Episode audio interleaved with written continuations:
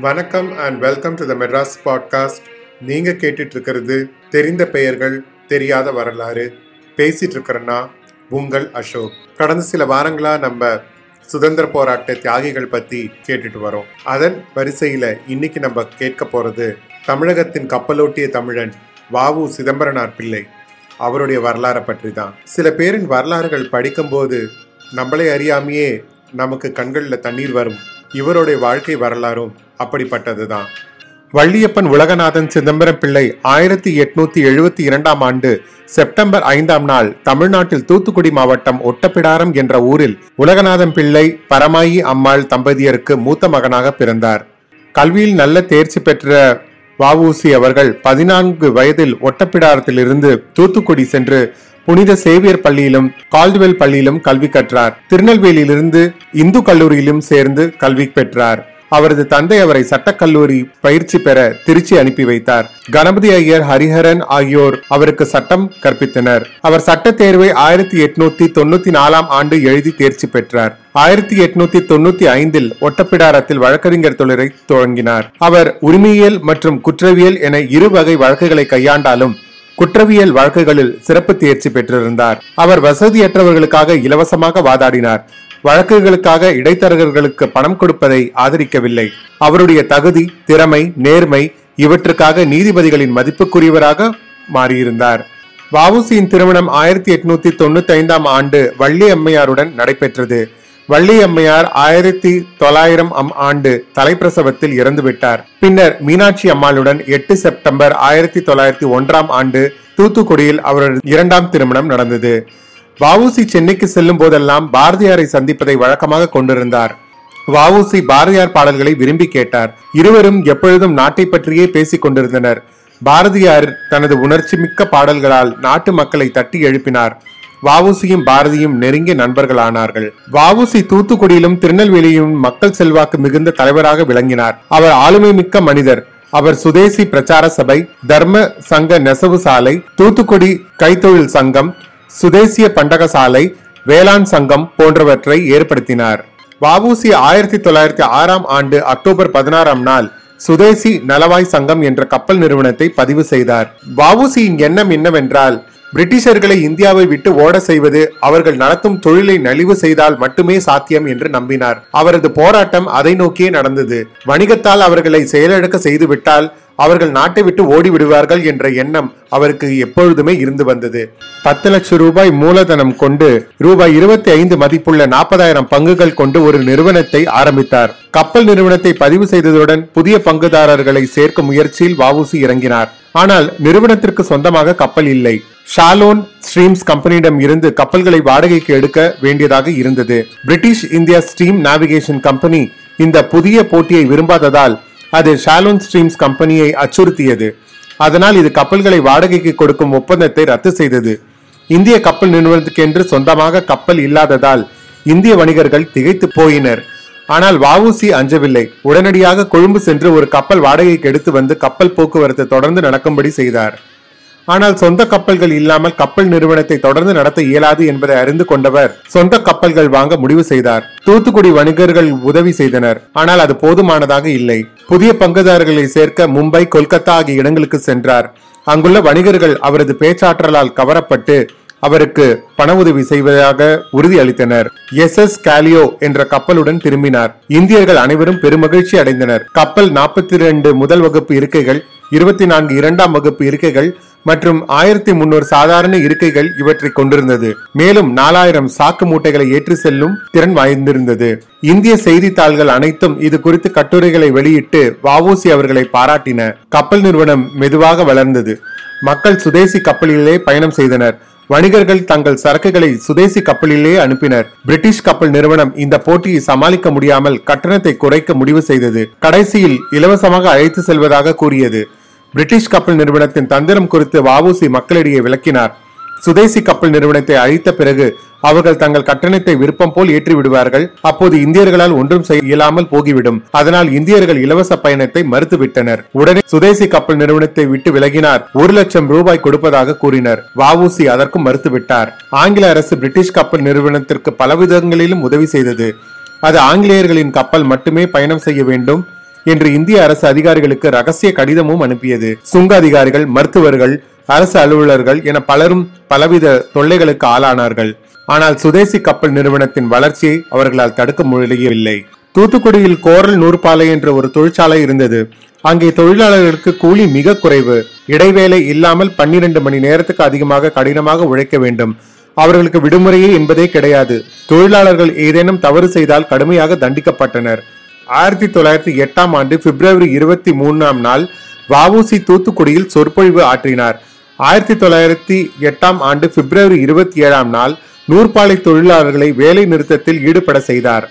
வஉசியும் சுப்பிரமணிய சிவாவும் வேலை நிறுத்தத்திற்கு தலைமை தாங்கினர். அவர்கள் கோரிக்கைகள் கூலி உயர்வு வாரத்தில் ஒரு நாள் விடுமுறை மற்ற விடுமுறை நாட்கள் ஆகியவை அவர்களுக்கு தர வேண்டும் என்பது. இது குறித்து திருநெல்வேலி கலெக்டர் விஞ்சிடம் கூட வாவு சிதம்பரனார் வாதிட்டார். அவர் தொழிற்சங்க நிர்வாகிகளுடன் சென்று கலெக்டரை நேரில் சந்தித்து அவர்களுக்கு ஏற்படும் துன்பங்களையும் கஷ்டங்களையும் அவருக்கு எடுத்துரைத்தார். ஆனால் ஆங்கிலேய அரசு அதை பற்றி எந்த கவலையும் கொள்ளவில்லை. திட்டமிட்டபடி ஒன்பது நாட்கள் வேலை நிறுத்தங்கள் நடைபெற்றன. வேலை இல்லாத பொழுது அந்த தொழிலாளர்களுக்கு தன் சொந்த செலவிலேயே சொத்துக்களை விற்று அவர்களுக்கு பொருளுதவி செய்து உதவினார் வாவு சிதம்பரனார் அவர்கள். நம்பிக்கை இழந்து தொழிலாளர்கள் எப்படியும் வேலைக்கு திரும்பி விடுவார்கள் என்று கணக்கிட்ட நூற்பாலை நிர்வாகிகளின் கனவு தவிடுபடியானது. அவர்கள் வேலை நிறுத்தம் வலுப்பெற்று மக்கள் ஊர்வலத்திற்கு சென்றனர். பொதுமக்களின் ஆதரவும் பெருகிக் கொண்டே இருந்தது. வஉசி அவர்களின் புகழ் வானலாவ பரவ ஆரம்பித்தது. நிலைமையை சமாளிக்க கோரிக்கையை ஏற்றது நூற்பாலை நிர்வாகம். அவர்கள் கூலியை உயர்த்தவும் வேலை நேரத்தை குறைக்கவும் ஞாயிற்றுக்கிழமை வார விடுமுறை அளிக்கவும் சம்மதித்தனர். இந்த வேலை நிறுத்தத்தின் பயனாக மற்ற ஆங்கில நிறுவனங்களின் தொழிலாளர்களும் பயன்பெற்றனர். சுதேசி கப்பல் நிறுவனத்தின் வளர்ச்சி ஆங்கிலேயர்களை எரிச்சலூட்டி கொண்டிருந்த அதே சமயம் நூற்பாலை வேலை நிறுத்தத்தின் வெற்றி அவர்களை அச்சுறுத்தியது. இந்தியாவில் நிலைத்திருக்க வேண்டும் என்றால் வவுசியை கைது செய்வது அவசியம் என்று உணர்ந்தார்கள். அவர்கள் சந்தர்ப்பத்திற்காக காத்திருந்தனர். வங்க சுதந்திர போராட்ட தலைவரான பிபின் சந்திரபோஸ் ஆயிரத்தி தொள்ளாயிரத்தி எட்டாம் ஆண்டு மார்ச் ஒன்பதாம் நாள் விடுதலையாகியிருந்தார். வாவூசி அதை ஒரு விழாவாக கொண்டாட எண்ணினார். அந்த விழா நடந்தால் வாவூசி மக்களிடையே பேசுவார். அதை ஆங்கிலேய அரசு விரும்பவில்லை. அதனால் வாவூசியை கைது செய்ய முடிவு செய்தனர். ஆனால் அவரை தூத்துக்குடியில் கைது செய்தால் மக்களிடையே கொந்தளிப்பு ஏற்படும்.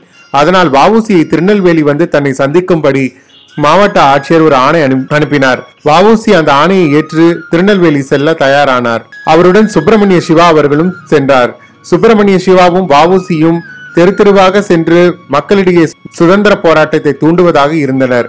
இருவரும் மாவட்ட ஆட்சியரை சந்திக்க சென்றபோது இருவரையும் திருநெல்வேலியை விட்டு வெளியேற வேண்டும் என்று கூறிய அரசு பொதுக்கூட்டங்களில் பேசக்கூடாது என்றும் கூறினார். வவுசி அவரது நிபந்தனைகளை ஏற்ற மறுத்தார். அதனால் இருவரையும் ஆயிரத்தி தொள்ளாயிரத்தி எட்டாம் ஆண்டு மார்ச் பன்னெண்டாம் நாள் கைது செய்தனர். திருநெல்வேலியில் வவுசி கைது செய்யப்பட்டதை அறிந்தவுடன் மக்கள் கொந்தளித்தனர். கடைகள் அடைக்கப்பட்டன.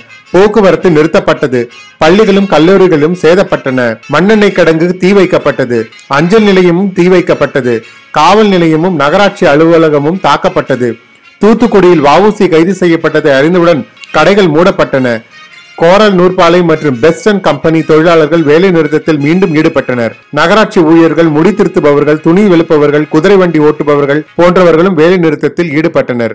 இதுவே இந்தியாவில் முதல் முதலில் அரசியல் வேலை நிறுத்தம். ஆயிரத்தி தொள்ளாயிரத்தி எட்டாம் ஆண்டு மார்ச் பதினாலாம் நாள் முதல் மார்ச் பத்தொன்பதாம் நாள் வரை நடைபெற்றது. பொதுமக்களும் அதில் கலந்து கொண்டனர். பொதுக்கூட்டங்களும் ஊர்வலங்களும் நடைபெற்றன. காவல்துறையினர் துப்பாக்கி சூட்டில் நான்கு பேர் பலியானார்கள்.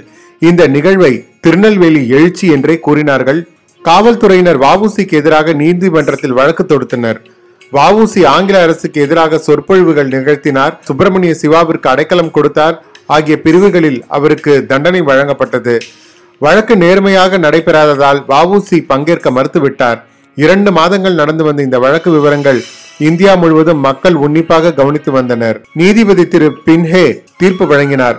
ஆங்கில அரசுக்கு எதிராக சுதந்திர போராட்டத்தில் ஈடுபடுபடி மக்களை தூண்டிவிட்டதற்காக இருபது ஆண்டு தீவாந்திர தண்டனை சிவாவுக்கு ஆதரவு அளித்ததாக மற்றொரு இருபது ஆண்டு தீவாந்திர தண்டனை சிவாவுக்கு பத்து ஆண்டு சிறை தண்டனை நாற்பது ஆண்டு தீவாந்திர தண்டனை யாருக்கும் கொடுக்கப்படாத கொடுமையான தண்டனை. வவுசிக்கு அப்பொழுது முப்பத்தாறு வயதுதான் ஆகியிருந்தது. இந்த கொடிய தீர்ப்பை கேட்டு இந்திய மக்கள் அனைவரும் அதிர்ச்சி அடைந்தனர். ஆங்கில அரசை ஆதரிப்பவர்கள் கூட இந்த கொடிய தண்டனையை ஏற்றுக்கொள்ளவில்லை. லார்டு மார்லி இந்தியாவுக்கான ஆங்கில அமைச்சர். இக்கொடூரமான தண்டனையை ஏற்றுக்கொள்ள இயலாது என்று லார்டு மன்றோவுக்கு கடிதம் எழுதினார். அந்த தீர்ப்பினை எதிர்த்து சென்னை உயர்நீதிமன்றத்தில் மேல்முறையீடு செய்யப்பட்டது. மேல்முறையீடு செய்ததில் பத்தாண்டு தீவிராந்திர தண்டனை குறைக்கப்பட்டது. அந்தமான் அனுப்ப இயலாது என்பதால் கோவை சிறையில் அடைக்கப்பட்டார். அவரது நண்பர்கள் லண்டனில் உள்ள மன்னர் அவையில் மேல்முறையீடு செய்ததில் ஆறாண்டு கடுங்காவல் தண்டனையாக அது குறைக்கப்பட்டது. வவுசி முதலில் கோயம்புத்தூர் சிறையிலும் பின்னர் கண்ணூர் சிறையிலும் அடைக்கப்பட்டார். நல்ல ஆரோக்கியமான சுவையான உணவு உண்ணும் பழக்கமுடையவர். ஆனால் கல்லும் மண்ணும் இருக்கும் கூழை குடிக்க வேண்டியிருந்தது. சிறை ஆடைகள் முரடானவை. தலையை மொட்டையடித்து கை கால்களில் விளங்கிட்டு இருந்தனர் சிறையில் வஉசி கடுமையான வேலைகள் செய்தார். சணல் நூற்றார். அப்பொழுது அவரது உள்ளங்கையிலிருந்து ரசம் கசிந்தது. கல் உடைத்தார். மாடுகள் எடுக்கும் செக்கினை இழுத்தார். அந்த புகழ்பெற்ற வழக்கறிஞர் ஒரு மாடு போல் உழைத்தார். வாவு சிதம்பரனார் சிலையில் இருந்தபோது சுதேசி கப்பல் நிறுவனம் மூழ்கி போனது. அவர் இல்லாமல் மற்றவர்களால் நிறுவனத்தை நடத்த இயலவில்லை. அவர்கள் கப்பலை விற்றுவிட்டனர். அதுவும் எஸ்கே காலியோ என்ற கப்பலை ஆங்கில கப்பல் நிறுவனத்திற்கே விற்றுவிட்டார்கள். அது வாவுசியை மிகவும் பாதித்தது. ஆயிரத்தி தொள்ளாயிரத்தி பன்னெண்டாம் ஆண்டு டிசம்பர் இருபத்தி நான்காம் நாள் வாவுசி விடுதலை அடைந்தார். வஉசியை வரவேற்க வாசலில் அவரது குடும்பமும் நண்பர் சுப்பிரமணிய சிவாவும் தவிர வேறு ஆள் இல்லை. தென்னக தலைவராக சிறைக்கு போனவர் வெளியில் வந்தபோது அவர் சந்தித்த கதி இதுதான். அப்பொழுது அரசியல் சூழ்நிலை முற்றிலும் மாறியிருந்தது. சத்தியாகிரகம் ஒத்துழையாமை இயக்கம் போன்றவற்றால் நாடு வேறு திசையை நோக்கி சென்று கொண்டிருந்தது. அதை அவரால் ஏற்க முடியவில்லை. அவரது கொள்கையை தொடர்ந்தால் அது சுதந்திர போராட்டத்திற்கு இடையூறு ஆகிவிடும் இதனால் இலக்கியம் சுயமரியாதை இயக்கம் என்று தனது ஆர்வத்தை வேறு பக்கமாக திரும்பி வாழ்ந்து வந்தார். வவுசி விடுதலைக்கு பின்னர் சென்னைக்கு சென்றார்.